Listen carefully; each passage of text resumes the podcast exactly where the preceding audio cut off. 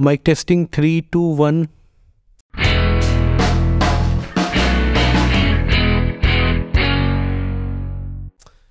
तो second of May 2023 और आज है वर्ल्ड एस्टमा डे एस्टमा के बारे में हम सब जानते हैं और इसकी प्रॉब्लम्स कैसी होती है, उसके बारे में हम काफ़ी ज़्यादा वाकिफ़ है. बट ये डे सेलिब्रेट क्यों किया जाता है? द रीज़न इज़ कि एस्टमा का अवेयरनेस स्प्रेड करे. किस तरीके से हम एस्टमा से सफ़र करने वाले लोगों को सपोर्ट कर सकते हैं और कैसे बाकी लोगों को हम तरीके बता सकते हैं जिससे कि वो आगे आने वाले टाइम में एस्टमा से अपने आप को सेव कर सके।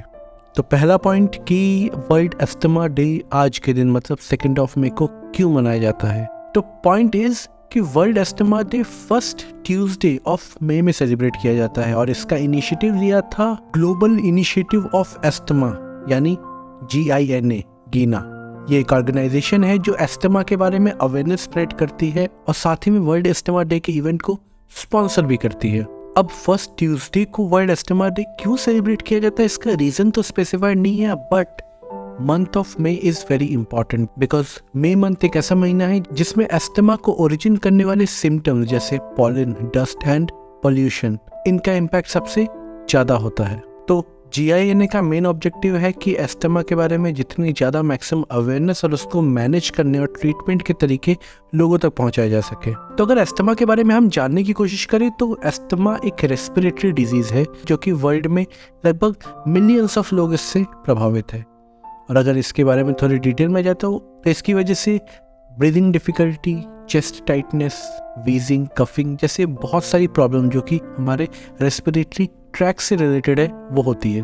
अगर देखा जाए तो वर्ल्ड वाइड में अभी तक इसका कोई क्योर नहीं है बट ट्रीटमेंट्स अवेलेबल है जो इसको मैनेज कर सकते हैं, लोगों को इसके साथ जीना सिखा सकते हैं, जिससे कि लोग आराम से लाइफ को स्पेंड करें विद प्रॉपर मेडिकेशन तो वर्ल्ड एस्टमा डे का पर्पस सिर्फ़ यही है कि आप अपनी हेल्थ का ख्याल रखिए, अपने हेल्थ को प्रॉपरली मैनेज कीजिए जिससे कि आप लॉन्ग लाइफ को जी सके। तो बात आती है कि हम इस डे को क्यों मनाएँ? अगर आपको एस्टमा नहीं है तो why you should celebrate it it's not about you it's about all of us हम सबकी ज़िम्मेदारी है कि हम सब मिल के किसी भी डिज़ीज़ को, जो भी वर्ल्ड की किसी भी लेवल ऑफ़ पॉपुलेशन को इम्पैक्ट कर रही है, उसको जड़ से उखाड़ने में सपोर्ट करें। चाहे इसके लिए अवेयरनेस फैलाना हो मेडिकल फैसिलिटीज़ स्प्रेड करना हो, या फिर खुद की लाइफ को ही इम्प्रूव करना हो।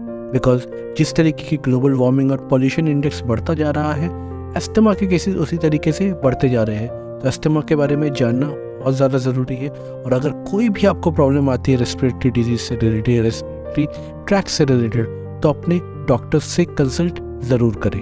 तो अब एज यूजल कुछ फन फैक्ट्स तो fun fact number one world का फ़र्स्ट एस्टमा डे 1998 में सेलिब्रेट किया गया था और वो भी फ़र्स्ट ट्यूसडे ऑफ़ मे को। उसके बाद से हर साल इसे फ़र्स्ट ट्यूसडे ऑफ़ मे को सेलिब्रेट किया जाता है और हमारे 2023 में ये दिन सेकेंड ऑफ़ मे को आ रहा है, जो कि है आज का दिन। Fun fact number two world asthma day को सेलिब्रेट करने के लिए जो कलर डिसाइड किया गया है, वो है red the reason for red is क्योंकि जब एस्टमा का अटैक आता है तो हमारी जो भी ट्रैक होती है, वो स्वलन हो जाती है। स्वलन होने के साथ रेडिश कलर की हो जाती है। तो this is the only reason कि वर्ल्ड एस्टमा डे के कलर को रेड कलर से क्यों डिनोट करते हैं। नाउ फैक्ट नंबर थ्री अगर 2023 के वर्ल्ड एस्टमा डे की बात करें तो इस ईयर का थीम है अनकवरिंग एस्टमा मिसकंसेप्शन ये थीम का रीजन ये है कि एस्टमा से रिलेटेड बहुत सारे मिसकंसेप्शन है, जिनको रिमूव करना बहुत ज़्यादा ज़रूरी है, क्योंकि ज़रूर कहा जाता है कि एस्टमा का कोई क्योर नहीं है, लेकिन ऐसा नहीं कि इसको ट्रीट नहीं किया जा सकता।